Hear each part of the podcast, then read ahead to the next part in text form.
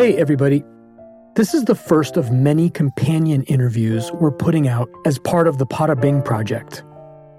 This conversation is with the talented and amazing Anne Crabtree. Anne did costume design for the pilot episode of The Sopranos. Since then, her career has been on a stratospheric trajectory. She has worked on shows like Justified, Pan Am, Luck, Masters of Sex, Westworld, and most recently, Handmaid's Tale. She just finished up work on a feature film called The Last Thing He Wanted, which is based on a book by Joan Didion and stars Anne Hathaway, Ben Affleck, Willem Dafoe, and Rosie Perez. So here's a fascinating conversation with Anne Crabtree, who was kind enough to go down memory lane.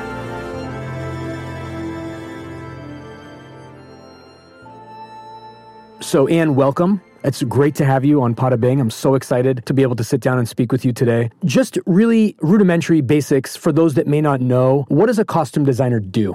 A costume designer is in charge of creating the look of uh, what the actors are wearing in conjunction with the director, sometimes with a production designer, usually with the cinematographer and the production designer, but primarily from the director. The goal is to create a beautiful symbiotic frame. And I think that the, I'm, I guess I'm stilted in my answer because I feel like the answer to that question is changing.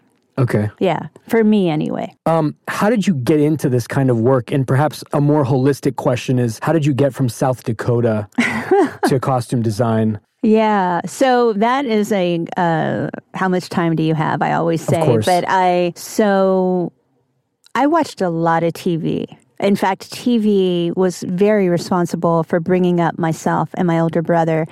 Certainly, I was the first kid born in the States, uh, in South Dakota, and we moved to Kentucky when I was three. How many siblings? Uh, two brothers, an older and a younger. The older one was born in Okinawa, where my mom is from. And so, you know, my parents, uh, my dad was away in the service, and then when he came back, he was getting his college education and working in a factory. My mom was working for the government and then uh, in a housing project where we lived, and then, you know, went to work in a factory as well. So, you know, immigrant, uh, you have immigrant parents. Of I have course. an immigrant mother. They work all the time. Yeah. Like that's just the name of the game. And Parenting is secondary. we're both Asian. Yeah. So that, you know, work is usually everyone's middle name. And it's certainly mine. Like I certainly got that gene. But, you know, they, TV, I mean, TV was amazing in the 60s and 70s. And, um, and it brought me up. And so we would run home and watch certain TV programs in the afternoon. But even beyond that, my mother and my elder brother would watch sci fi stuff and horror stuff and Night Gallery and, um, you know, all of those. And then also, my parents would take me to see Hitchcock early on. So I had a real affinity for well written stuff and beautiful visuals uh, at a very young age really well, young. clearly you have a knack for well-written stuff because your resume is amazing. You know, your work, especially most recently with Handmaids, has literally changed culture. Um, I Hmm. know that's kind of a very loaded thought, but what's your reaction to that? That your work is changing and affecting culture, You know especially today. It's Vic. It's coming at a really good time. This question because I've literally just said no to work for the first time in almost three years of working solid on Handmaids, on Westworld, on another pilot, and I just finished a Dee Rees film called The Last Thing He Wanted. And it's the first time in my life that I've said, Hey, I'm not going to work. And it's because of that. It's because of, you know, as an artist, I think it's important and often really difficult to take a minute and kind of sit back and say, instead of just moving on to the next train that's moving really fast, where am I at? What just happened? Really is the thing with The Handmaid's Tale. It affected me in such a personal way. And then there's the offshoot of, you know, the ripple effect of everything that's been going down. So, what was the question? How does it Your work has changed culture. What's your reaction to that? my reaction is just wow you know i i don't feel wholly responsible you know i came onto that project because of um, margaret atwood um, and even recently read it again before the end of season two and it it killed me again. And it made me, re- it was like a, you know, a coming back to the beginning at the end of something to say, you know, who I was 30 years ago is still who I am today when I read her novel. And when I saw the original film by, um, I forget the German director, but the producer is also on The Handmaid's Tale, Daniel Wilson. These very big things that affected my life in my 20s, excuse me, my 20s? Yeah, my 20s. I'm 54. Uh, that I got a chance to express as an adult. I understand that it's affecting other people because it, you know, I had to sort of take a minute, take a step back and realize that it was really affecting my personal life as well. If that makes any sense. Absolutely. In a very abstract and very literal way. I asked the question kind of selfishly because nothing I've ever done has changed culture, and so I've always wondered oh, wow, what yeah. what would the response be. And your response was was probably what I would say, which is just wow. Like, yeah, like um, what do you say to you're, that? You're in this vortex now. Yeah, um, and it's a very cool vortex to be in. But I just wanted to hear kind of the uh, the guttural reaction. The guttural reaction is that, and it, you know, the next reaction is always, okay, what the hell do I do next? Yeah, that's going to ever top like that. Like how do you top that? Yeah, and I I don't even know if I can tell you all of the things that are coming because of that. You know what I mean? Uh, for me personally, and in the next two months, you know, yeah. until they're announced. But my brain is sort of, what the hell do you do next? You can't just do anything. You've created a new benchmark for yourself, in other words? yeah, definitely. But, um, you know, you want to do quality stuff. Yeah. Once you've done it, that's what you want. And I've certainly been that girl in New York and in LA as a costume designer who had to take stuff because of paying the rent. And, you know, everybody has those months where you still do that. You make that decision based on life. But I, once you do beautiful, meaty, projects with great content, you want to keep doing it. You, it's like a, you know, it's like a gateway drug. It, I was going to say it's creativity. an addiction. It's yeah. an addiction to perfection of of pursuit of it. Yeah, and to something visually that really uh, formed who I am, which was television as a kid, cinema and television both. I'm going to jump back and forth between okay. questions like this and then more process oriented questions because yeah. I'm very interested in how people, especially creatives, get stuff done. So, how does it all work? Uh, a showrunner contacts you, and then what? Right. So, so a showrunner, a show's creator, someone who's written the script. Um, it depends, right, on on what level you are at, and also luck of Yeah. the draw. I think. And so, um, let's say *Handmaid's Tale*, and we can also talk about uh, *Sopranos* because I was remembering um, for *Handmaid's Tale*, Bruce Miller loved my work in *Masters of Sex*, which is not exactly funny, but he's a straight man who um, remembered all of the fashion in Masters of Sex when he was discussing what I could do for The Handmaid's Tale in the interview. I see parallels all over the place. Oh, do you? Yeah. And The Handmaid's Tale, I mean, uh, that interview went on for two hours with Bruce and also Warren Littlefield, who's one of our main producers. And I just really, I liked what they had to say in terms of being novel and being different and being current. That really excited me because I that's what excites me visually. You know, I'm not ever trying to to recreate something out of a textbook or or out from a museum. Like it doesn't. It interests me. Of course, I studied art history, but uh, and I love some old films. You know, but it's as an artist or as a creator, I think you always are looking to make your mark on something, whether you admit it or not, right? And so that's that's what happened. They had a long conversation about what they didn't want, and I said I wouldn't know how to do that if I tried. What you don't want. Here's what I could do, and I came up with some crazy ways to go about *Handmaid's Tale*. You know, a lot of those ideas would have never worked. how many how many drafts fell on the cutting room floor?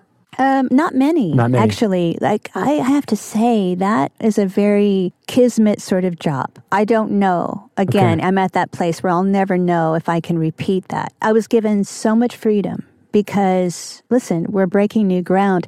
That story has been told in I don't even know how many ways. It's been a novel. It's been on Broadway maybe more than once. It's been plays. It's been a film. That I loved in 1990. And so I think everyone thought, let's don't do what's already been done. Well, that's a huge door to open for me. Let's dial the clock back a little Okay. bit.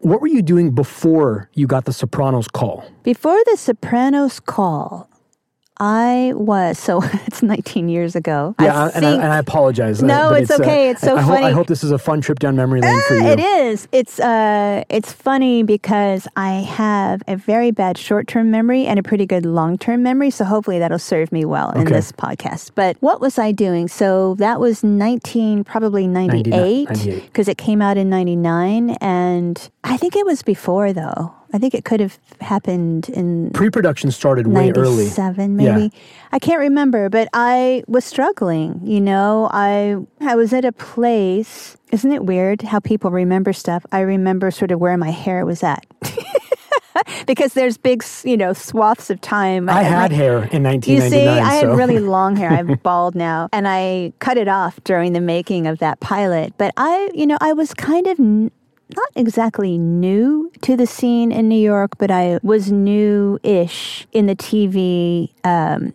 union scene. I'd been working on very low budget films and um I honestly don't know what I did before that. Okay. Uh, but I'm sure that it was That's really actually- low budget. yeah. What ca- can you recall the day you got the call from the Sopranos Yeah. and who called you? Well, I can only remember Ilene Landress um, meeting with me, and she was this cool young lesbian, and there weren't many, you know, in the industry that were out anyway. And she just was very singular and very, very intelligent.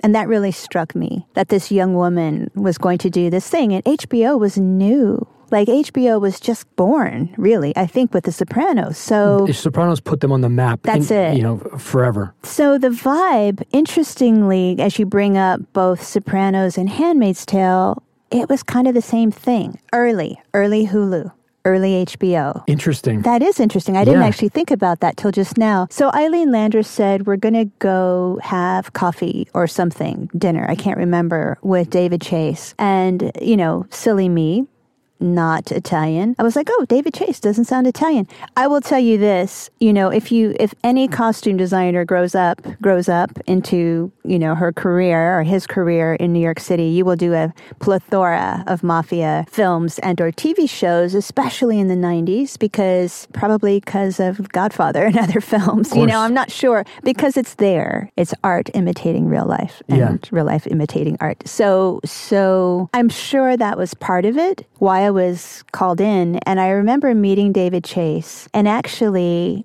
now that I'm thinking back I think that I have I was on um, a film called Dust, oddly with Joseph Fiennes, 17 years ago is Full what circle. I what I said to him uh, last year in Toronto, and um, with a very good friend of mine, Milcho Manchevski, who was the director. So I was in um, Macedonia with Milcho making this epic film. Epic, like you know, it was a hundred year film from 1900 to 2000. So I no, uh, that was the year before. And then I went to the Venice Film Festival. So I was in Italy for the first time. And then I was meeting David Chase. So I was all about talking about Italy and how much I loved it. And Italy in Italy, as you may or may not know, is different than Italy, New, you know, Italians in New Jersey, which I soon learned. And I think I just was very taken by the idea that this was his kind of his own life, his own story. And so that was intriguing. And then Was he aware of that at that in these initial early meetings with you? Did he have the vision fully fleshed out in your? It's in- hard to say, Okay. right? Because I was so young. Yeah. And it was um it was not a new genre for me, but to meet someone who had family Yeah. in Jersey and all of the other characters that I met, real Right. characters that Right. inspired. I don't, you know, that's a question for David Chase. Yeah. I only know that he was brilliant and an intellectual, but very calm. And I liked those things altogether.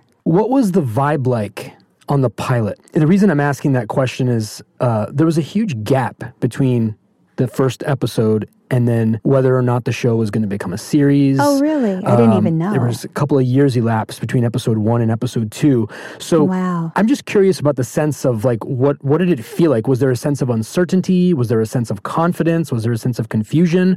Or was there a sense of you mentioned newness and freshness? Was it a sense of this like youthful vigor that like they're gonna this is gonna be something big? Do you have any kind of I'm trying to remember. I- Recollection? I, don't remember a lot of HBO suits around, which is interesting. And they're like that to this day. You know, having worked on Westworld and Luck, they kind of let people create masterpieces until they don't. Right. And so I just remember listen, pilots are really fast. It's insane how much work you're putting together. It's it's basically a film that's shot in a month. Uh, or less these days, and your prep is probably just two weeks, or if you're lucky, a month. I can't remember what I had, but you know, it's New York City. You're you're going up and down stairs and lugging, and and it's still the same thing. Only I was surrounded by great thinkers. I remember that, and it felt different. I don't know why really, except that the research was super cool and.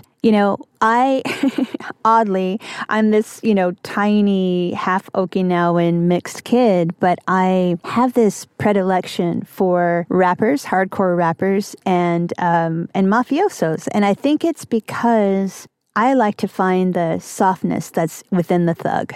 You know, the and I, humanity? yeah, and Yeah. I, and I mean maybe that's what made The Sopranos so huge. But it's uh, you know, Biggie Smalls passes away, Tupac, and I was shattered. You know what I mean? And it's I like um, I like that kind of idea that it's a person is not who you think them to be. Perhaps that's because my packaging is so unusual and unlikely, right? I like unlikely heroes and the humanity within. And so all of that, like I was a kid Yeah. that was getting such a huge education. I had no idea how raw and real it was until after the experience because it was so fast. Yeah. Mm-hmm. You you were kind of just in the moment and just doing it. You didn't really. have That's how you have to be. Yeah, of course. Yeah. You know, for that show, there's such a corpus of knowledge. You know, there's the Godfather movies, there's Goodfellas. Um, Yes, Goodfellas. when you're preparing for material like that versus The Handmaid's Tale, where you have no real visuals to work from, Yeah. what do you prefer? Do you prefer there being a corpus of material, or do you like to largely let your imagination go? I am a very stubborn visualist, I would say, an artist, you know, and I don't even admit that, or I haven't admitted that till very recently. I don't like to repeat what's been done. I think I glanced at, um, what did you just say? Just Godfather, God, no, Goodfellas, Goodfellas. See, I can't even- Analyze this, which was a No, movie that was Good- out. Yeah, Goodfellas, because I was going to work with Lorraine Bracco yeah, and she was in it. So I glanced at it, but you know, these are these are hugely successful Bibles for so many, but I didn't, you know, no disrespect whatsoever to Martin Scorsese because Lorraine talked about him in our fitting, but I just wanted, you know who I looked at? I looked at John Gotti because he was all over the place when I was living in New York and he was a fucking rock star on the street. In New York, that's what was filled in the papers in the 80s and 90s. All of the mob families. It was Yeah. so interesting to me because I didn't come from that. So I looked to real life folks within those famous families of mobsters interesting. for inspiration. You mentioned Lorraine Bracco, uh, Dr. Melfi, as she's known to fans of the show. Tony always looks different when he's on Melfi's chair. Oh, Okay, really? and what I mean by that is, compared to his other daily dealings, Yeah. he when he's across the when he's across the room from Dr. Melfi, he looks more commanding, more self-aware. Despite that being the place where he was most vulnerable and broken, Hmm. um, and my question is, th- this pattern remained consistent throughout the series. That's it started in the pilot. That's interesting, But it didn't go away. It was it was it was a common thread throughout Did they use the same all wood the oval room. Oh, yeah, Oh, her, okay. her office Okay. her office didn't change. It might have it might have accoutrement might have moved around. Sure. But the room was pretty consistent. What was the thought process behind that? I Is there anything you can reveal there? I'm trying to think. the way that Tony looked in Melfi's office in particular, because that's where, in, in this show in particular, that's where the fashion was on display. Yeah. Not only his fashion, but her fashion as well. And Oh, then yeah. Not to speak of Carmela, which is a whole other animal. Sure. But Melfi and Tony, they they kind of have a they kind of have a thing uh, going on for s- Yeah. for seven years. Oh, that's interesting. And I wonder if you have any sort of Sure. I mean, it's a long answer. I'll think the short version, the, the most boring answer and quick answer is that color of this warm wood. I think I wanted to paint a picture. And, you know, I was working with this beautiful Russian DP, Alex. Sakharov. Sakharov, Alik Sakharov. And, you know, I remember him probably wanting to throw this book at me instead of sharing it with me because I was so not in the know. I thought I knew everything. I didn't know anything. And he shared with me, I think it was the second project we had worked on together. So I'd had a little bit more experience, but he handed me this, you know, DP's it wasn't even a DP's book. It was a book on color theory. And I was like, whoa, this Russian guy, like, he thinks I have so much time. But I'm so proud that he gave me that book because I studied it. And I remember the conversation was this warm wood, you know, how do we, I don't know if this was Alec or just me, because often I go on on my own visual tangents, but I wanted a kind of darkness you know, because black is very mental, it's very psychological, and it's uh, like a Dutch master's painting, right? You're going into a void, sort of. And so the light is around him. You went there. Thank you. Thank, that's where I'm always going to go. Join me. I, it's coming up. so that's how it started. But then the other conversation is, you know, Lorraine Bracco is a beauty and a brain like none other. And the way that she embraced me, I, I was a girl who had come from fashion. And so thankfully we met on that page where she was saying, you know, of course I am this therapist, psychologist, um, or shrink. I can't shrink. remember. Yeah.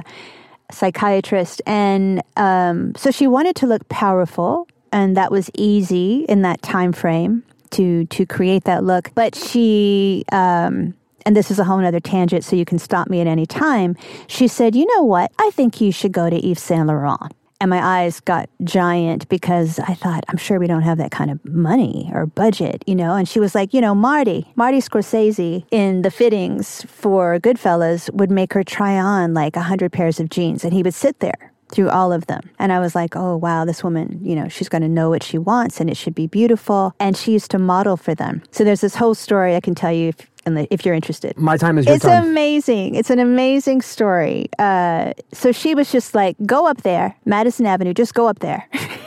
tell him that I, I love how you're using the hands right now. The listeners can't uh, see you using the hand gestures. I use my hands a lot. Well, I'm the like Italians too. In the show, the Italians are very, they're very, uh, they use their hands well, a lot. Lorraine did as well, yeah. and she, I was petrified to go to Yves Saint Laurent. I mean, like I, that's like going to church for yeah. me, right? Especially at that age, and so the morning came the next day. I had a little tiny dog named Man Ray hidden in a bag, and that was the days where there weren't a lot of dogs in New York City. And uh, I rang the doorbell, not knowing what was going to happen. And um, this beautiful older Italian dame answers, but in like kitchen clothes, like in an apron.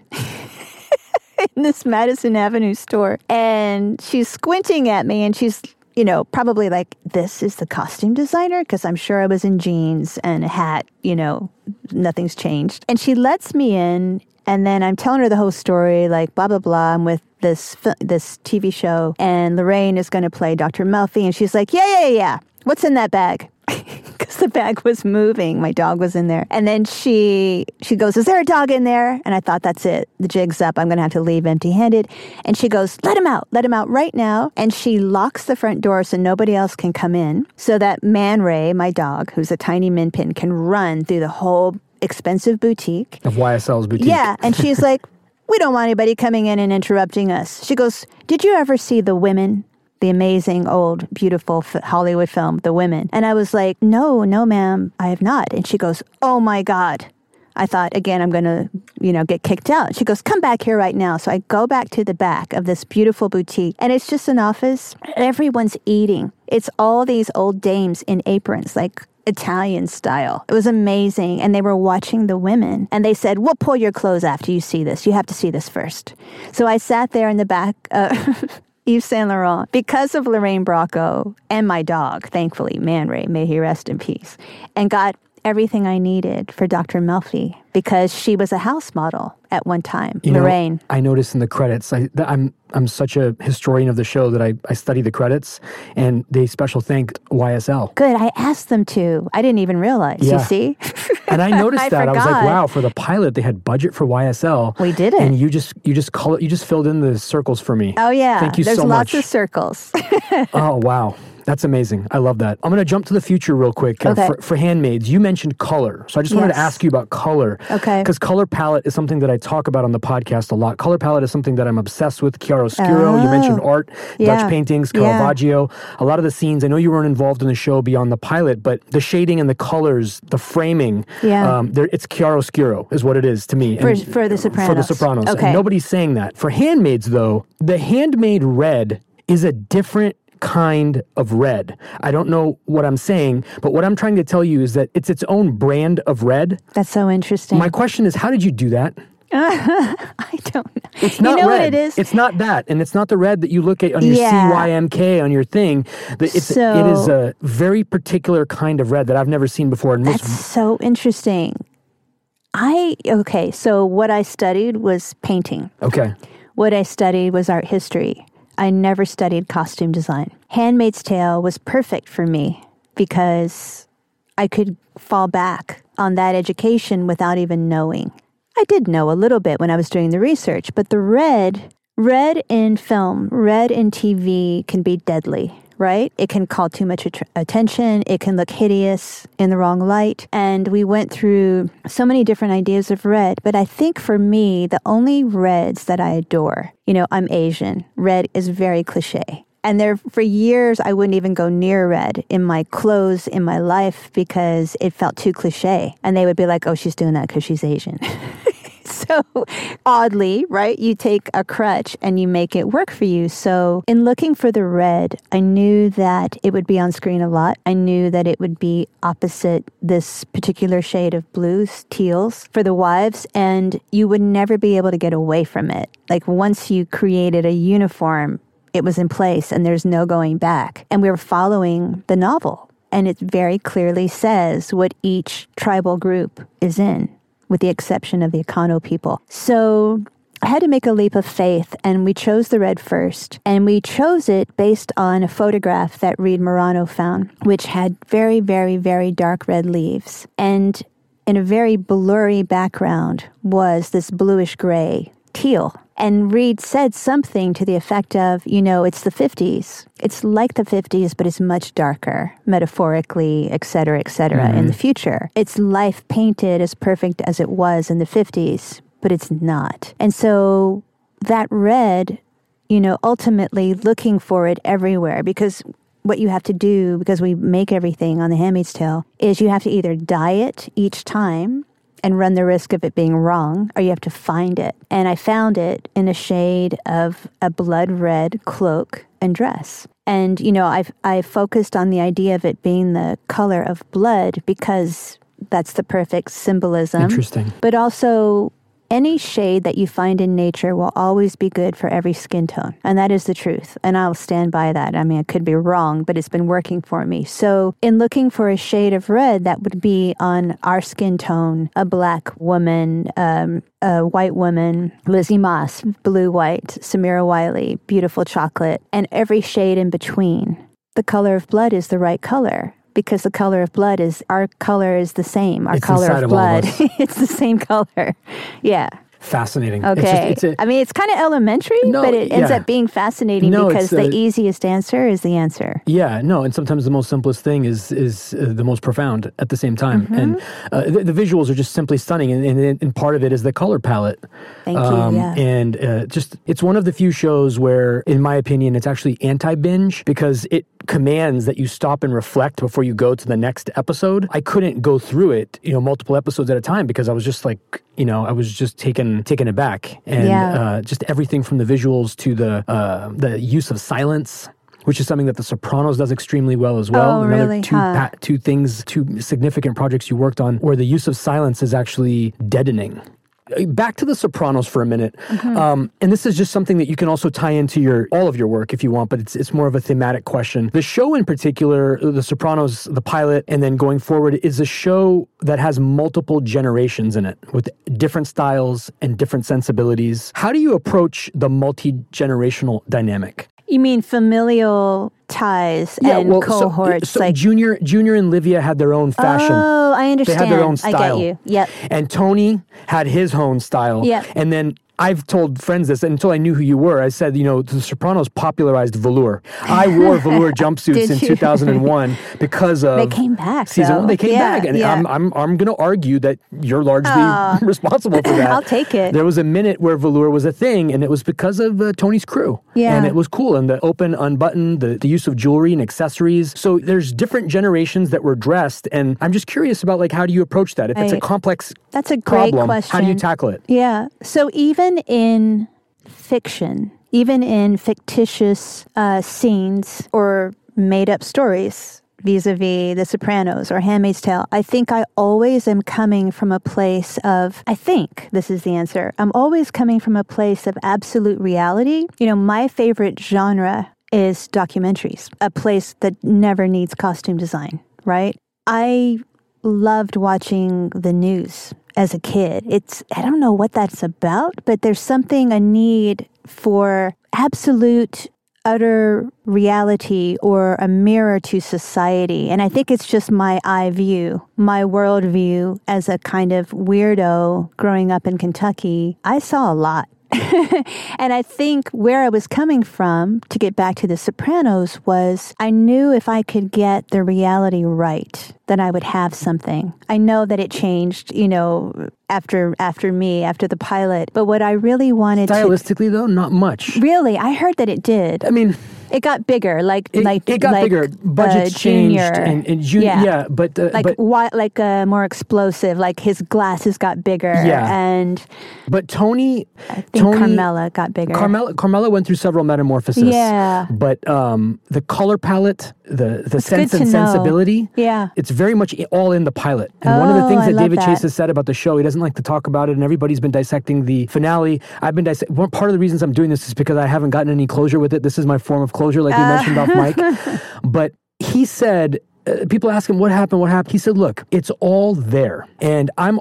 My, makes sense. My argument is that it is literally all there, even in the pilot. It was fully formed, and I'm searching for. I'm turning over every rock to hear, like, did he really know this in Well, here- 1997? here's the deal. 1998. I don't I don't know. I mean, we're human, right? Yeah. We're creative folks with vision, but we're human. And so I don't the thing I've found, okay, after 28, 29 years of working is that you always love what you love. It doesn't change. You try not to be cliche or, you know, tired with your ideas. You try to stay fresh. But the things that inspire you tend to repeat in your life. I'm certain that that happens with writers. Mm-hmm. It certainly happens with me. David Chase was coming from a place of reality. He's coming from a place, and I don't know how much he said or not said about that, Right. but I know that the places he sent me to in Jersey were his family's businesses, you know, and mucho stories about that. But so did he know that back in the day when I first met him? I'm certain that he's a he's a brilliant man and a brilliant writer and this is his heart, right? This is his family. So I'm sure that the arcs were in his mind. Yeah. But did he know it all? I don't I don't know. Like I think you always start back from the beginning to have an end, right? That is the most base thing I hope I say this morning. But I think that I, I don't know if he had it all. I mean, how could you? How Yeah, could you of and course. and write so fresh? It's, a, it's sort of a fanboy question, but it's just. Uh, But I- um, I get it. The uh, there was so much consistency to the show, yeah. from the framing to the story to the writing to the fashion. Yeah. So um, again, it's just fascinating to get these. I will say, you know, first of all, I want to say that the designer for the rest of the whole, at least, I don't know if it was all the seasons, but certainly after me, was Juliet Polcsa. Right. Polcsa. I would say that wrong. Just so she doesn't feel like I'm taking over her Of thing. course not. And you know, I've been there on Westworld where other folks have taken over or just done the pilot, so I know what it's like to not be mentioned. So respectfully, I'm mentioning Juliet. But for me, when I was doing the cast of characters, you know, I am someone who's quite uh, interested and reverent of elders. And so that's the story, right? The story comes from people from the old country, or at least with roots even closer to the old country. Being the daughter of an immigrant, I know that very well. And so things get watered down and metamorphosized into something else. When you come to the States or another country, the family dynamic changes and the Italianness of things takes on a different hue right? So, and I'm speaking about all countries, not Italy, because I'm certainly not from there. But in terms of, you know, Tony Soprano's mom. My question is, what was that like? Nancy Marchand. Oh my God. Dressing Livia Soprano. Amazing. Amazing. And and Uncle Junior. Mm-hmm. Like they you know, that is the fun part, being able to do sort of classic old Italy. And I remember. Was Junior's cap, was that your idea or did that? Did I'm trying to remember. I don't remember. Don't remember. Okay. But. Because it's signature. That I mean, stayed with him forever. I remember going, he's amazing, Dominic. Dominic. Uh, yeah. Chianese, right? But yeah. he was lovely to me. I mean, they all were. They yeah. all were, as was uh, Nancy. And you know, there was a bit of a throwback to Sicily in her dress. Yes. Uh, coming to a barbecue. Buttoned up to the top. Um, that I had to do. And I had just come from Italy, right? So that all of that was in my fresh. brain. Yeah. yeah. And then it, you know, things changed with Tony Soprano because of you know being an Italian American in New Jersey is very different than being an Italian American in Chicago. One of my dear friends is from a Sopranos like family in Chicago and it's very different in Florida. So you have to get it right. You know, the environment of mm-hmm. where people are from. Yeah. In order for the world to believe in these characters that they're real and to become invested in the story anyway you achieved it in spades. You know, the characters Thank from you. the from the beginning, uh, they feel so authentic. Uh, from the moment we're introduced to them, the nail colors are things that people notice and pay attention to. The accessories, the jewelry, the patterns. In general, for you, how important are those details when you're creating signature looks? Is it is oh, it is it all in the details? A hundred percent. You know, you do like a. It's hard to. It's always hard for me to talk creatively in a not abstract way, but you kind of create the first wash, which are the bones of the person the things that the camera never sees. And it's largely psychological, right? And then you paint on top of that the details. So if I were to glance at you really quickly, I would say glasses hat, thin wedding ring, keeps his phone on the table, you know, if I were painting a picture, see, I didn't see the plaid until just now. This is the, this is my signature right here. Oh, you see, it's I gonna, didn't get your signature. It's going so to be on my grave. You wouldn't have hired me to portray you. no, the hat is. And, the hat, yeah. but you know, that's the details are everything. The details are what you want the camera to rest on when in the moments of those silences that you mentioned. I love it. To further, who is this person? Amazing. I love it. Um, I want to be respectful of your time, but I have more questions. Oh, go for it. Okay. Okay. Good. Because um, it's for me. I'm like, fuck, 19 years. You know what I yeah, mean? I want to no, know what well, you know. this is this is the this is the next question. It's uh, it, um, something that I'm very curious about. Looking back, how did the show impact the arc of your career? Oh, that's interesting. You know what? I didn't actually get it until years later. When did I get it? I, I think, you know what it is? There's certain things that men love and let's just face it, most of the people that hire you are men until we change that. And so there's a there's a kind of club that loves The Sopranos. There's also a club that loves Westworld. They don't have to be men. I love both. I get it. As I said, I have a love affair with rappers and mafiosos, but it's interesting. And so I think later on in my career, and, and probably, I'm not certain of this, but it could have happened when I moved to LA and I was surprised. That's very ignorant on my part, but I didn't really understand that that story is not just about mafiosos. It's not about an Italian family. Thank you. And so many people fall in love with everything that it is, but uh, it started coming up in conversations. And you know, listen, I've been at it for a long time. I forget how long I've done it because it's kind of what I've done as an adult career, right? And so when it comes up in conversation, I'm so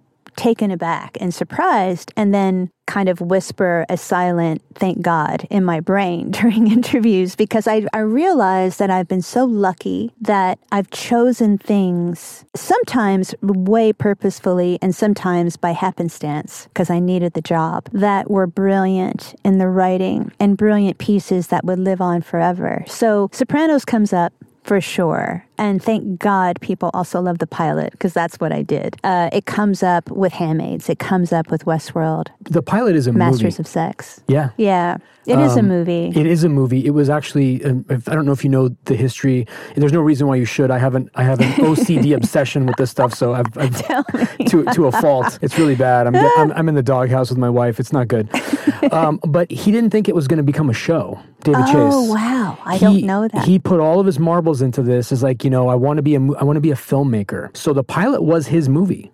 It was Oh, his feature. He wanted to make it so that if Wow. that was all you saw, that was his movie. Yeah. And that's what I mean by I have such profound respect for the pilot because uh, I'm a creative person or I'm a Yeah. wannabe creative person. And to be able to have the humility and the confidence and the fear, but also the audacity, all those things in one to say, look, I'm doing it. I got my shot and I'm going to let it all out there. Oh, yeah. And then to be able to go back and watch this 19, 20, you know, years later, it's still all there. I'm going to watch it again. It's a a confident, it's a confident, beautiful display of somebody getting their shot and then taking it. But see, that's what. So David Chase has that in common with Kurosawa. He has it in common with Scorsese. He has it in common with Spike Lee. He has it in common with David Lynch. And what I think they have in common, in the most simplest sense, is they tell the truth. They tell pure truths about things they love. And I, I don't know if that's the answer, but you know, I love that. He made that this his film and he went for it and that's why the details have weight. Yes. That's why the story has weight 19 years later. I want to watch it now and see the mistakes I made, but Um, you know, just the, the, the fact that you want to go back and watch it makes I me happy because because, of you. I have a I have a funny joke where I tell people there's some people I know, believe it or not, in my circle that haven't even seen the show. Um, Okay. And and I say, you know, I actually I just want to watch you watch it. because they're young or uh, it just didn't come up or, or, or yeah, they, it didn't come up. I came to it late. I came to it when the show was actually in season three. You know, Oh, I was. I was a student in California. I didn't know it. I took a job on the East Coast. Yeah. I took a train up to New Jersey where my cousins lived. They said, "Come visit us." And uh, they said, "We're watching this show. It's called The Sopranos." And they were midway through season three, and I watched it. And again, for me, it was the color palette, and it was the use of silence. And I, I get- you love what you love, right? You said that from the beginning, and you know what you like. And I had a curiosity about the mafia, but it wasn't my thing, right? A California boy Yeah. but it was it was the framing of James Gandolfini. It was the um, it was the dynamic of a man and or a person and their therapist. I love that. You start the show with uh, Tony sitting in Melfi's waiting room. Yeah. And again, this, these are the little details. He's wearing a black shirt, a polo, and he's wearing his earth tone pants. It doesn't change much. He gets a little That's so crazy with the patterns, yeah. but he gets the suits going later on. But you start there. You're and just reminding me of so many things. When you talk about Tony in that chair, I mean, I remember thinking, here's this hulk of a man, huge. You know, Gandolfini was always so intimate and quiet and personable, very quiet. But he was this giant of a man, and I and so I wanted the elegance and that quietness in that giant of a man in his clothes. I got it. remember that Yeah. for that moment. The way that camera's looking at him, it's got an upward angle. Yeah. Uh, you see his shoes and his socks even have details. There's details in the socks because it's like, wow, this is a mobster, but he's really putting it on for Dr. Melfi Oh, from the yeah. beginning. There's Oh, like a, yeah. he treated her differently from the beginning, and he Yeah. it was one of the few women. You know, he's you know nobody you want to take moral lessons from on, on a grand scale, but he treated her with an aura of respect. Yeah, And I it- remember it was that in established in the beginning. Yeah, I do and it remember carried that. through. I mentioned frame to you earlier. I'm fascinated by frame, the optics of shots, the angles, the chiaroscuro, the light. I'd love to hear your thoughts on how frame impacts decisions on costume and design. How important is it? What's in the frame? What's not in the frame? What do you think about when you think of frame? So I think of frame as being everything. And it's not that I'm, I think I am actually self editing. I think I am doing that when I'm having fittings. You're given a nanosecond of decision making time in television and in film these days, having just finished one. It's the same. And so in the fitting, if I'm looking at you and I'm thinking what's super important, I'm going to consider what the framing might be. Saying that, I'm not saying I'm a DP, a cinematographer, but I have always, you know, I didn't have classic education for costume design. In fact, I had zero for costume design. My brain when I'm when I'm gathering visual materials or when I'm having a conversation with a show's creator or a director, they always say, Yeah, what about the clothes? Because I never talk about clothing. You know, I talk about how you should be framed between those two wooden slats with one in the center and how that's important as a kind of religiosity in my brain. Like I've always, and Lord knows, I'm sure I was influenced by great films that I saw from Hitchcock, who was all about the frame, right? Or Kurosawa, or all of those greats. Like I think we just happen, like you, to to latch on to things that we like. And the way that I create in a fitting the costumes that are going to be in the frame is I try to consider respectfully the art of putting that together with a DP, most especially the DP. And beyond that, I try to think as a director thinks because I'm meeting the actors most likely before the director ever meets them hmm. in television, especially always. Oh my God, always these days. I try to consider what are the things about that person that might enter into the character that will be intriguing visually that I can heighten with the costumes. So it's a lot of extra chatter in my brain creatively, but what it does is it streamlines the visual down to its bare essence on a good day, on a lucky day of decision making, so that I am editing as I go.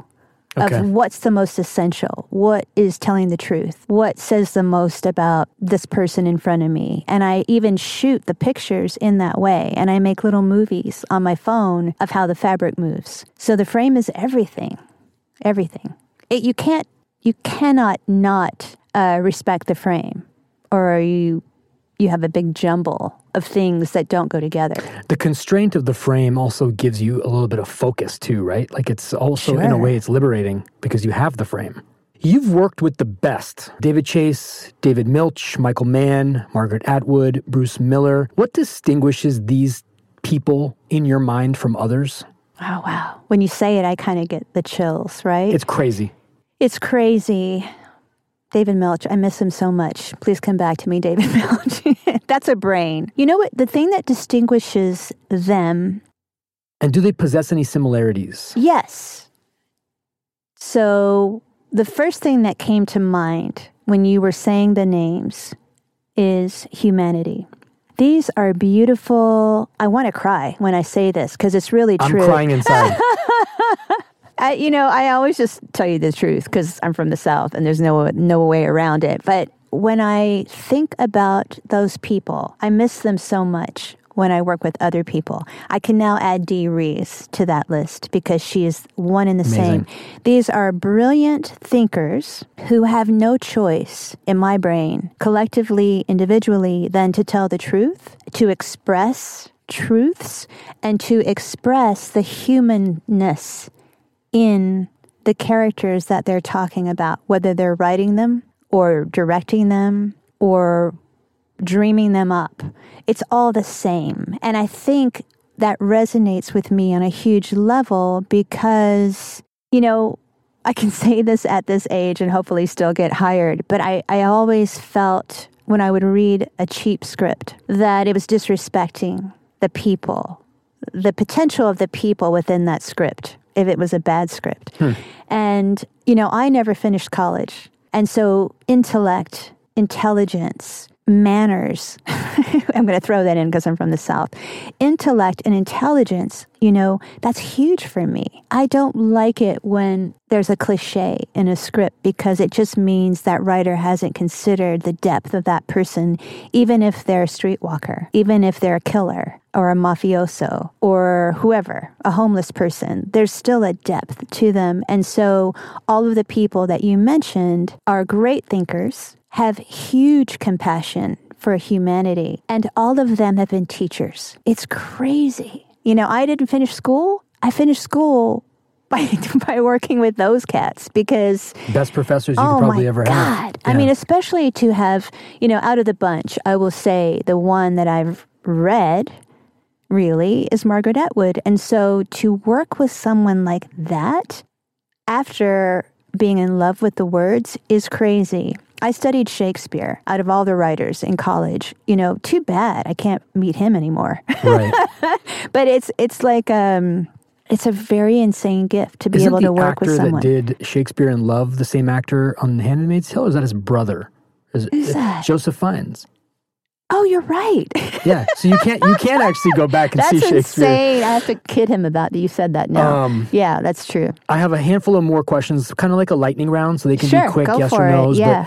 But I'm a big music head, and I read that you get inspiration from music sometimes before sketching. Yeah. Can you talk a little bit more on that and where and how inspiration hits? Sure. So the answer is I always, always get uh, inspired by music. And I actually had to be reminded by an assistant on The Handmaid's Tale because I was having horrible, not writer's block, Creative block. designer's block. yeah, artist block on season two. And, you know, I can only uh, explain it in this way, and hopefully it'll make sense because I'm going to paraphrase. But once I was driving home on Sunset Boulevard, nearing my turnoff, you know, in Echo Park, and this thing came on uh, on uh, NPR, and it was about how I'm, I'm going to get it wrong, but I'm going to try to get it right. How to explain the colors in a painting to a blind person.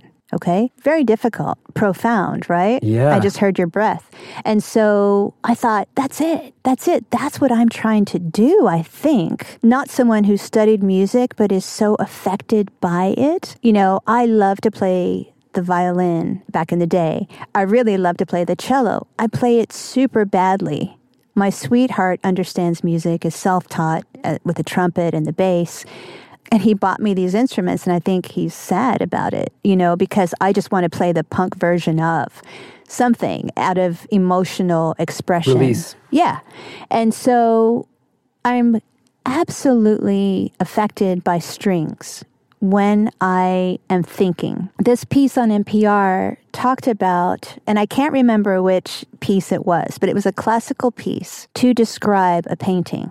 And it resonated. I want to find it again because, again, I have a horrible memory uh, for details. But it made sense to me if I were to explain to a person what the colors were, metaphorically speaking, not literally, to a person, what would that look like? You know, that was the perfect ideology for what I try to explain.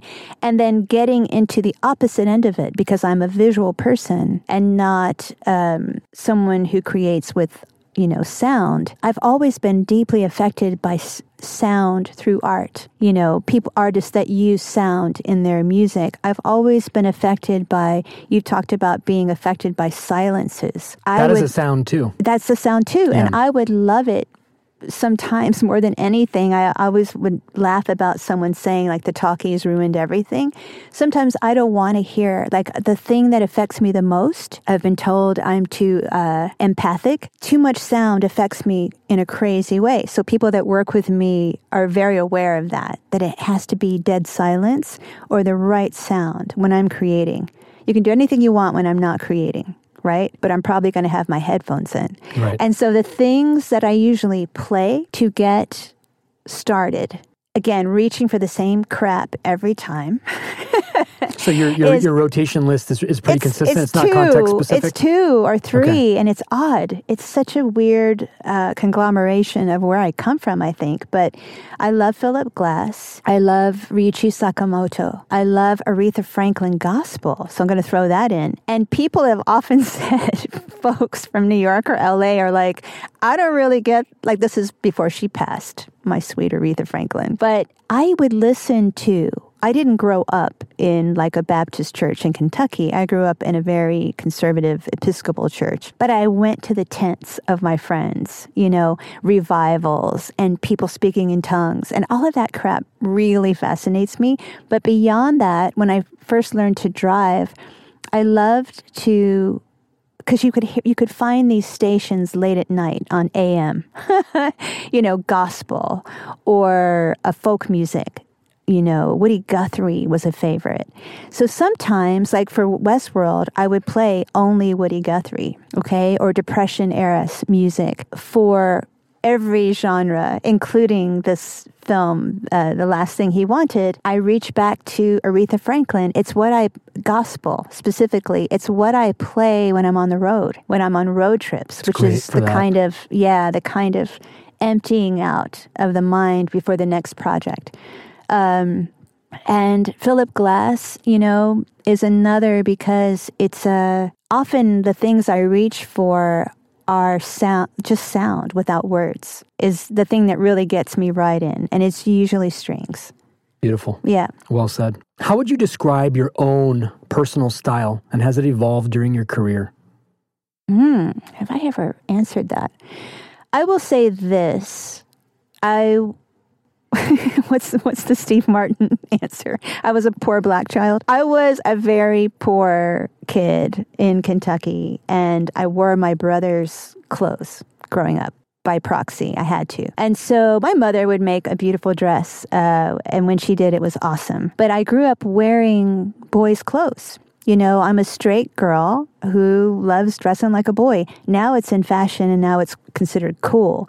Back in the day, I think people just didn't know what I was. And people often called my brother and I twins because I guess my mom had one one look to the clothes she bought for us. But so I still dress like that. And I, I kind of wear uh kind of I do wear this uniform of you know, overalls and a hat and, you know, a tie with the overalls. And it's just my kind of respect to workers in oh. life, like workers in the Depression era or workers. And, you know, I love inventions. And often the, the photographs I love are of men in these beautiful workwear photos or workwear clothing that they're made to last. They're made for workers. And that's what I am, you know. And so that style is what I wear every day. And it doesn't really fit the mold of what maybe designers are supposed to look like. But I think But it's actually is- the truth. But what is the mold? the mold, oh my lord. I See, mean, uh, uh, let me segue that to this question. This, what do you think about style and fashion today? We live in such a visual age where everyone can see who's wearing what. right. Do you think it's harder for people to take risks when it comes to style now because everything is so scrutinized and analyzed and overanalyzed? Or do you think it's an actual opportunity to put your vision on display, if that makes any sense? I think both are true. You know, listen, I'm going to sound like an old lady. I feel very youthful and young minded because that's how I was raised as an Okinawan. We don't know age. And I've often felt like uh, a child in terms of what I like and don't like. So I have no problem with fashion and what people consider fashion. I will just say that it does feel to me, because of social media, it feels like people grab onto things, aka the Kardashians, as a kind of stamp as what one must do to be a sexy woman. I don't think that's true, you know, and I know that I'm probably in a super tiny minority who who can say that, but I believe that listen, I can only talk about what works for me. I still love fashion, but you know, I've never strayed from like Comme des Garçons and Yohji Yamamoto and those guys because they're inventors and they're artists first and foremost. Vivienne Westwood, same thing. And so, you know, I went through years of dressing crazy in New York and I can still do that, you know, um, but it feels like drag. What feels really real to me is wearing what I wear. And it's it's also a kind of embracing at a very late age um, me as a southerner me as a you know dirty south country kind of cat like in this very bizarre packaging. It's um there's some grace in that in just sort of admitting who you are. And um people are all like when i dress up i really dress up right because i have to Architectural. no, I mean, yes, like I designed something super cool for the Emmys coming up, but I, you know, when I'm in when I'm in my skin that I feel really comfortable in, that's when people say, "Wow, who are you wearing? Like, what is that? I mean, where do I get that?" It's funny, right? Like when you tell the truth about who you are, I think people think it's a cool thing, but really it's just what is second nature. Yeah. Before we say goodbye, um, I want to thank you. This has been oh, an cool. absolute treat. Um. I'm always curious. You might not have an answer for this because you are living the dream. But if you didn't do costume design, what would you do? What would if, if there was a You know parallel I would universe for Ane? Crabtree? What would she be doing? Well, what I want to do is make documentaries, and I've started. Amazing. Very, very fits and starts, as my friend says. But um, I want to make documentaries. I want to write. Um, I am a writer, I should say. I should clarify. Um, I just haven't shared it with. I've been like hiding it under everywhere. Um, what I want to do is be a hobo on a train and just ride the rails. Like that's what I really want to do. And I want to go everywhere. And I love that kind of freedom. You know, I think that's why I'm always people laugh and say I should have been a truck driver the miles that I drive, but it's kind of the only time to be really alone. Driving is the best. Driving is the best. And finally, um, are there any upcoming projects or causes that you'd like to mention? Oh, of course. Thank you for that. So, the film that I've just finished weeks ago, two weeks ago, is uh, a Joan Didion, another brilliant writer.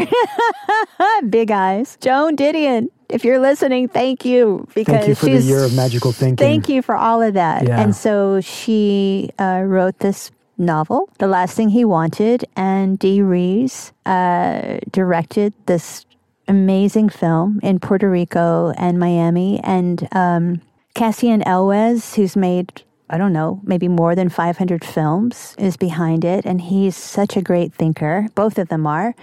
Um, so I was in rare water, you know, Did you get to meet Joan Didion? no, but do I want to? Yes. And so um, that's with Anne Hathaway and Ben Affleck and Willem Dafoe, who's one of my heroes, and Rosie Perez. I mean, it's got an amazing, Amazing. cast. And then, um, so that's the last project that I've just finished. And I've just turned down so much work in order to get righted again after a very intense uh, two years on Handmaids. I'm not going back. Uh, so that's interesting. So you're done with Handmaids. I just I said no about a month ago. Can you share why? I can. It's Okay. interesting. I don't know that I know yet. You know what happens when you're working, you're in a cyclone and you don't take time. I say you, I'm, you know, saying me, but I just assume it's that way for everybody and often, you know, we're nomads. We're just going from job to job, mostly not in LA. And so, yeah, I said no before this thing in Puerto Rico, but um, I was working on that film. And, you know, it's for many things. I feel like I've created so much for that show. How could I create a season three? I mean, I felt that way season two, and I went back and I still did it. You know, I still did new stuff. I love all of those people. It was not about that. I, Warren Littlefield, I want to just be an intern for him and for Bruce, a writing intern. But I I want to do other stuff. Okay. And I think it. it's the one That's thing it's I, so confident of you to say that. I want to do other stuff. No, no, you have a, you have a It's great not thing. confident. No, it is to say, to say I need to I need to take inventory. I, I love Well, that. It's because I never have. Yeah. I've never said I'm taking a break in all these years. Not not once. You know, I'm an immigrant's kid. Like we are hardwired to keep working. And what happened was I said no to that because for as large of a part as I played in that show, the credits you're way down. You know, and that's something that just came up in Variety like last week. It's a really hard thing to sit with that you've created this political iconic symbol, but you're considered way down here. You know, not by the people you work with, but legally, logistically. You're lower than the ADs. You're lower than the the PAs that are with DGA. No disrespect to them at all because everybody works hard, but costume designers give up their whole life to go to Canada, to go to Puerto Rico and Miami, everywhere but home. You have to drop everything, work 18 hour days, six to seven days a week. You can't do anything else. Like it's impossible unless you have like three assistant designers. I tend to work with no assistant designer because I prefer that. I prefer to have control. I think I got so much from doing that show, it was also so close to me personally you know, and some of the subject matter really triggered some stuff in me. You know, personally, politically, um, you can't be a brown skinned person in America and not be affected by what's happening. You can't be a woman in America today of any race and uh, not be affected by what's happening in this country and other countries. I think I just needed a minute to right myself, is what I keep saying to myself. I actually haven't figured it out, but there were some things in my life that I actually came out to the UN about being abused as a kid that the show really triggered, you know? Yeah. And so. The show is difficult. It's difficult. I haven't even seen it past Are a certain episode. Me? No. I had to binge. So you're not current. I am so not current. Oh my gosh. I had to binge a few of the episodes to put myself up for an Emmy, but I could only go up to episode six, and I had to do it so quick. Of, of season 2 mm-hmm, because I was working. Yeah. You know, on Dee Rees's film. And so that's just life. You have to like quickly decide what is your best moment. Yeah. In a year of working. It's hard. I think what I really want to do is well, I don't actually know the answer to that. but okay. but I know that I want to continue doing projects that matter. I just think I'm hugely opinionated and you know, I just think it's hard. You know, it's hard to keep going. You know, I want to be a woman that someone looks to to tell a story, maybe not just with costume design yeah. whether it's in the writing or or in the directing but i also want to do my own projects. And i have done projects with my sweetheart as a producer you know of short films but i want to do my own now. And you want to scale it I do. Yeah. I do. And this has been an absolute delight. I feel like I could talk to you for hours. Thank you so much for being a part of this series. Yeah. Um, I look forward to seeing more of your work. Oh, and yeah. um, I'm a huge admirer, and it's been an absolute delight. Thank you. Thank Thanks you. so much.